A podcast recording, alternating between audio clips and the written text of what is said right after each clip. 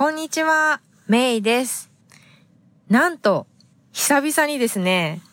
大学の授業を受けてきました。まあ大学の授業とは言ってもね、あの、オンラインの授業だったんですけど、1日講座で、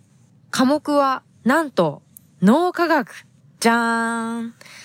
なんか昔から興味あったんですけどね、でもただの脳科学じゃなくて、今、最先端の脳科学。どんなのかっていうと、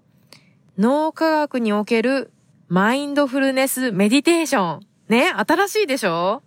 で日本でも、えマインドフルネスとかメディテーション、要するに瞑想ですね。注目されてると思うんですけど、えー、私の住むサンディエゴっていうのは、まあ、アメリカの国内でも常に新しいものが取り入れられたりとか、まあ、新しい試みがされる、まあ、そういった土地柄なんですけど、えー、UCSD カリフォルニア大学のサンディエゴ校にもマインドフルネスセンター、えー、Center for Mindfulness っていう、えー、センターができててですね、UCSD の大学病院とか、えー、脳科学のとことか精神科とかそういうところのとこう、なんでしょう、タグを組んで、えー、マインドフルネスについて、えー、研究をしたり、えー、トレーニングをするまあそういったセンターができてるんですよ。すごいでしょ？なんか、これまでの時代って、マインドフルネスとかって、こう、瞑想とかもですけど、なんかこう、科学的根拠がなくて、怪しいものっていうイメージがあったと思うんですよ。ちなみにこの怪しい漢字が英語ではウーウーって言うんですけど、WOO ですね。WOO、WO。まあ、そんな感じだったんですけど、今、ま、アメリカではこの脳科学の観点での研究っていうのが、まあ、急がれていて、いろんなことが科学的に実証され始めてるんですね。うん。この脳科学をベースにした最先端のマインドフルネスとか瞑想、コンパッションに関する研究が、このマインドフルネスセンターで行われていて、もうこの分野の、それこそトップを行く人たちが所属しているんですね。例えば、えっと、セルフコンパッション、えー、以前、えー、お話をして70話だったかないや、38から40話ですね。うん。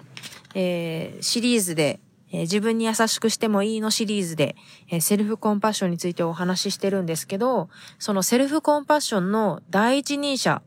であるクリスティン・ネフという学者も、この UCST のマインドフルネスセンターに所属してるんですね。すごいでしょ？ね。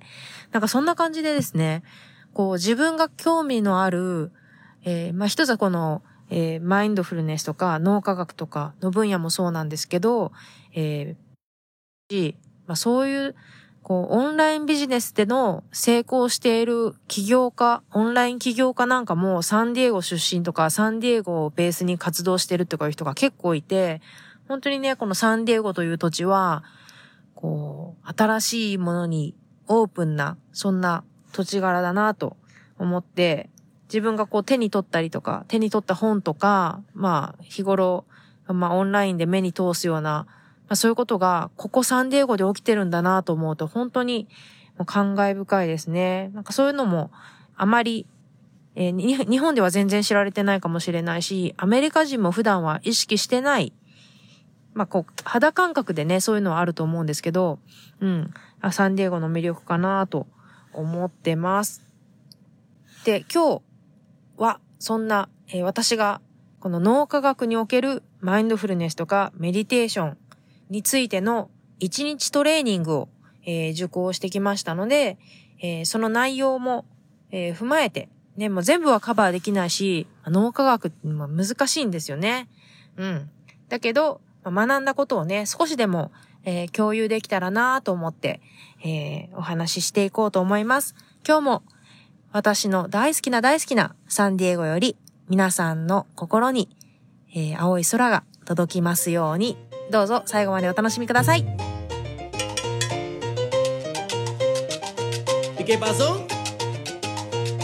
自分らしく夢を叶えるラジオ。この番組は自分の強みを生かして理想の働き方と生活スタイルを実現したい。そして経済的にも精神的にも豊かでいたい。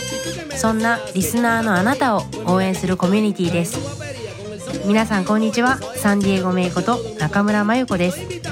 大学卒業後外国政府観光局の日本事務所の立ち上げに携わり韓流ブームの火付け役として日韓を飛び回り30代を手前にして大好きなアメリカ・サンディエゴに単身移住。アメリカとメキシコを股にかけて仕事をする傍らオンラインビジネスを立ち上げたり大学で講師を務めたりと理想のライフスタイルを形にしてきました。プライベートでは台湾人の夫と結婚し母として海外での子育てに奮闘しています。自分らしく夢を叶えるウェブサイトもチェックしてみてくださいね。自分らしく夢を叶えるえー今回私が UCSD Center for Mindfulness で受講したコースは、英語で言うと The Neuroscience of Mindfulness-Based Meditation and Integration of Science in Practice っていう一日完結のワークショップだったんですよね。で、担当した、えー先生が、えーファデル・ゼイダン先生という、Doctor Fadel Zeidan なんですけど、この方、えー脳科学者で、 TED Talk にも出演しているっていう、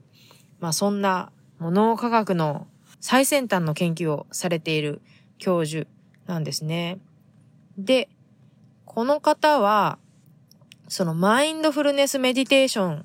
これ、マインドフルネスメディテーションじゃなん、なんねっていう話はちょっと後でするんですけど、マインドフルネスメディテーションによる脳の働きが痛みの緩和、痛みとかストレスの緩和とか、健康促進になるっていうのを突き止めた世界的な権威なんです。すごいでしょ？ね。で、えーこの講座ちなみにどういう人を対象にしてるかっていうと、医師とかナースとか、えーセラピストとか、まあそういうこう、医療従事者っていうんですか？医療に関わってる人はもちろんなんですけど、えー教師とか、ソーシャルワーカー、えーカウンセラーとか、えーその他にも、ヨガインストラクター、コーチ、などなどが対象になってるんですね。うん。で、じゃあまずマインドフルネスって何かね。えー今日は、えーちなみに、この、えー7月はですね、えーマインドセットをテーマに、えーシリーズでお送りしてるんですけど、今日はその番外編ですで、マインドフルネスとは何かっていうと、今、この瞬間瞬間を批判することなしに気づくことっていうのが定義なんですね。英語で言うと、moment to moment non-judgmental awareness って言うんですけど、この、もう一回言いますね。日本語で言うと、今この瞬間瞬間を批判することなしに気づくこと。で、この定義をちょっと細かく見ていきますね。まず、今この瞬間瞬間をについては、こう私たちってこう人生限られてるんですよね。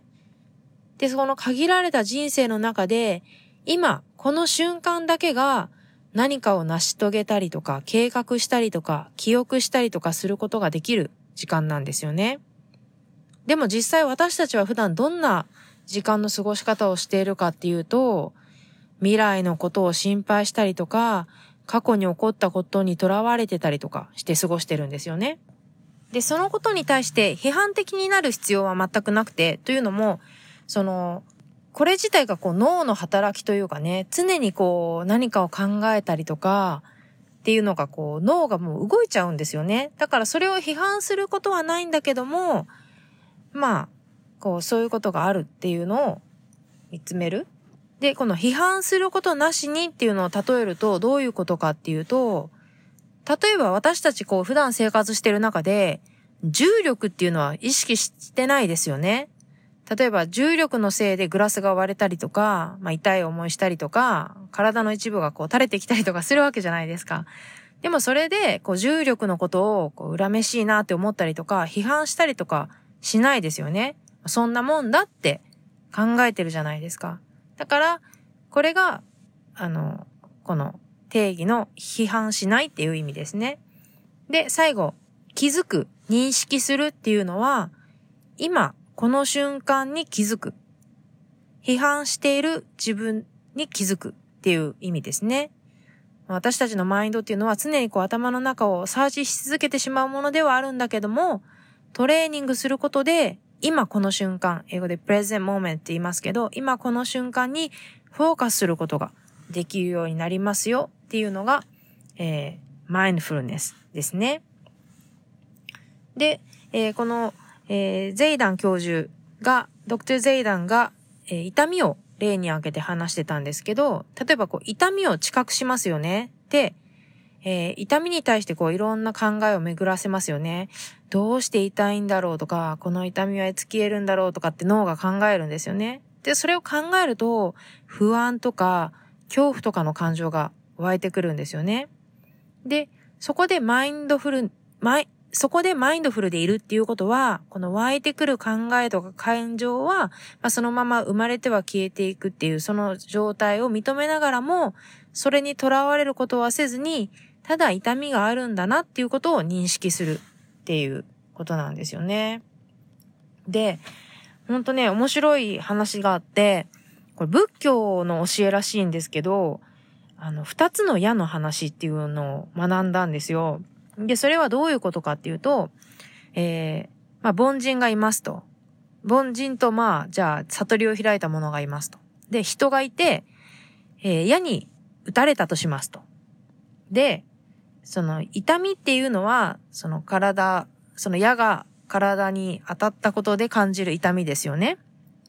だけど、その後に、凡人は、その、痛みをなんだろう、どうしてこんなに痛いんだろうとか、この痛みはいつまで続くのかなとか、まあ、いろいろこう考えを巡らせる。すなわちそれは、二つの矢に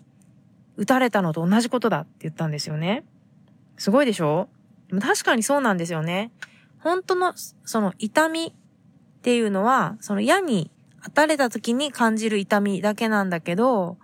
そこから、それ、その痛みをきっかけにいろいろ考えを巡らせたり感情を湧き起こすことで、こう苦しみ、この二つ目の矢っていうのは苦しみとも例えられると思うんですけど、苦しみを感じてる？うん。っていう話があって、すごく、えー、興味深いなって思いました。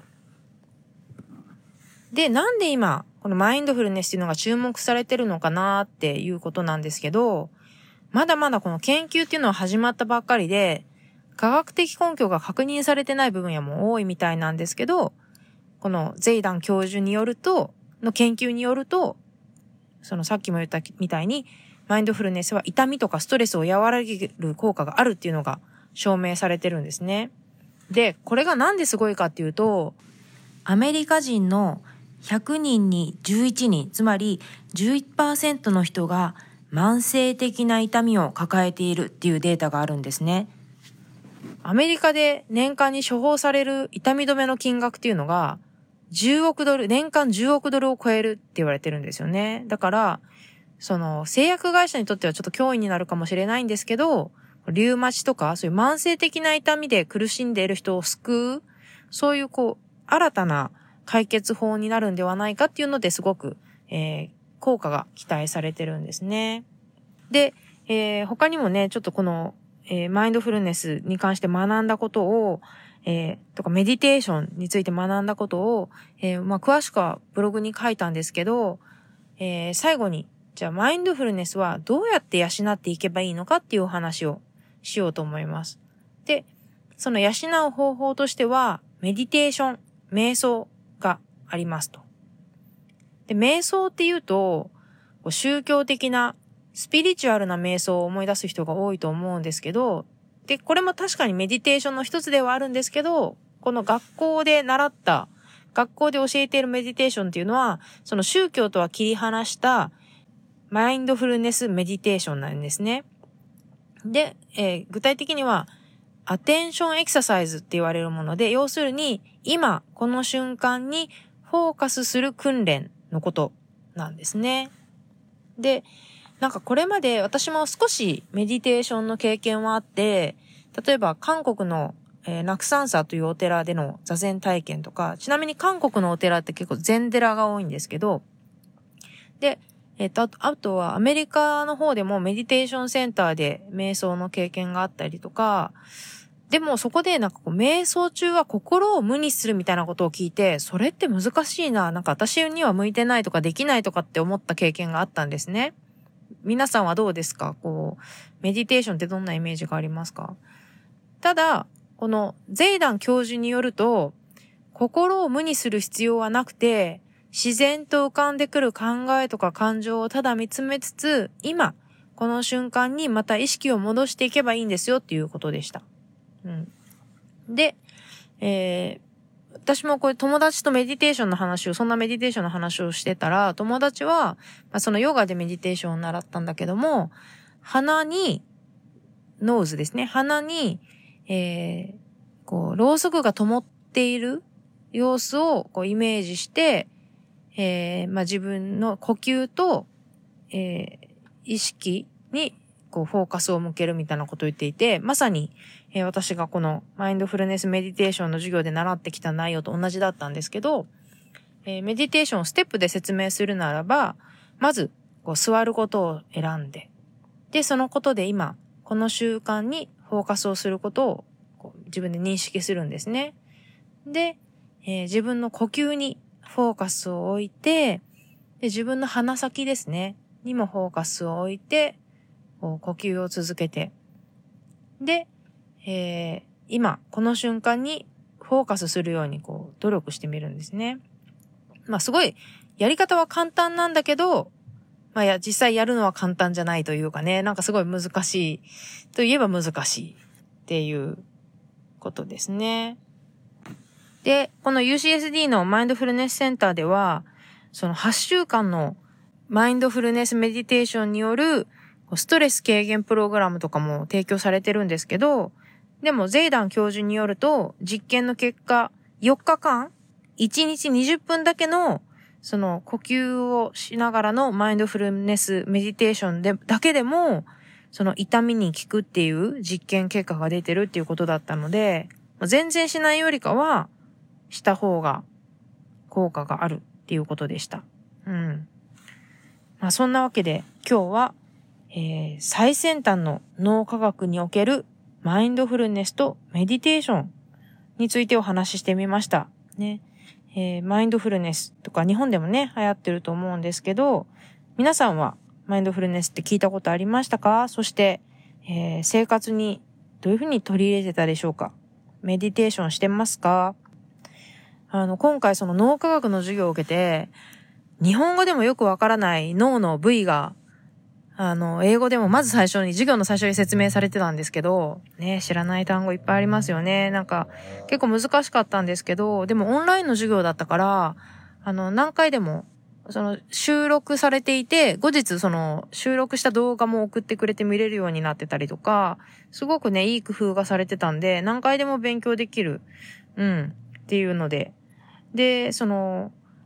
そういう、こう、なんだろう、医療従事者とか、そういうコーチとか、まあ、いろんな人向けだったので、その実際にそのメディテーションをどう指導するかみたいなことも学べたんで、すごく勉強になったし、まあ、自分自身の、えー、生活の中にも取り入れつつ、こう、他の人にも、えー、提供ができるっていうね、すごくこう、いい内容だったなと思いました。